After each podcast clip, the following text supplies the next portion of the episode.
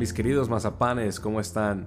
Hoy vengo a ayudar a mis maestros que por un mal rendimiento en el ciclo escolar, o porque le caes mal al director, por ser un mazapán, por desaparecer durante las clases virtuales o simplemente porque te tocó en la rifa, darás clases de inglés.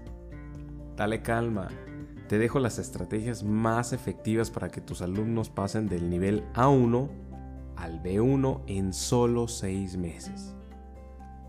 la verdad es que no hay tal cosa, no existe la panacea del aprendizaje del idioma inglés y menos en la educación básica, que parece querer hacer de todo y profundizar en nada. De tercero de preescolar hasta primero de secundaria, quitando los 6 años de primaria, no hay más inglés para el estudiantado. Entonces, uno pensaría, bueno, español, matemáticas, ciencias naturales son las prioridades y el nivel debe de ser, si bien no excelente, sí satisfactorio, logrando casi todos los aspectos del perfil de egreso. Pues no, el nivel con el que llegan la mayoría de los alumnos es pésimo. Les cuesta leer, pronunciar palabras básicas como aceite y en lugar de escribir ojos, escriben ojos.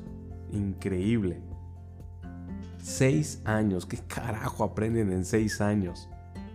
No culpo a los maestros, tienen que lidiar con aprobar a cada niño porque cada madre y padre mazapán se siente ofendido si su hijo reprueba y en lugar de aceptar su corresponsabilidad, busca culpables en otro lugar.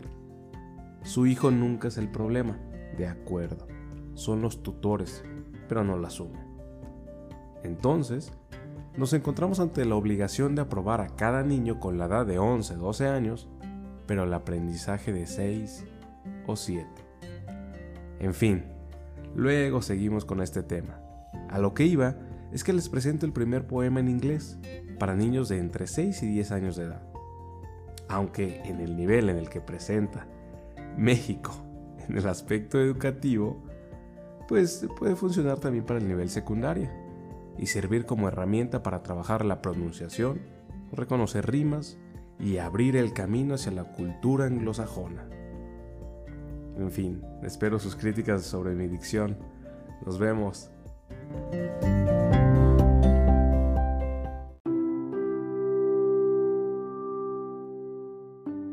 I'm making a pizza the size of the sun. A pizza that's sure to weigh more than a ton. A pizza too massive to pick up and toss. A pizza resplendent with oceans of sauce. I'm topping my pizza with mountains of cheese, with acres of peppers, pimentos, and peas, with mushrooms, tomatoes, and sausage galore, with every last olive they had at the store. My pizza is sure to be one of a kind. My pizza will leave other pizzas behind. My pizza will be a delectable treat that all who love pizza are welcome to eat. The oven is hot. I believe it will take a year and a half for my pizza to bake. I hardly can wait till my pizza is done.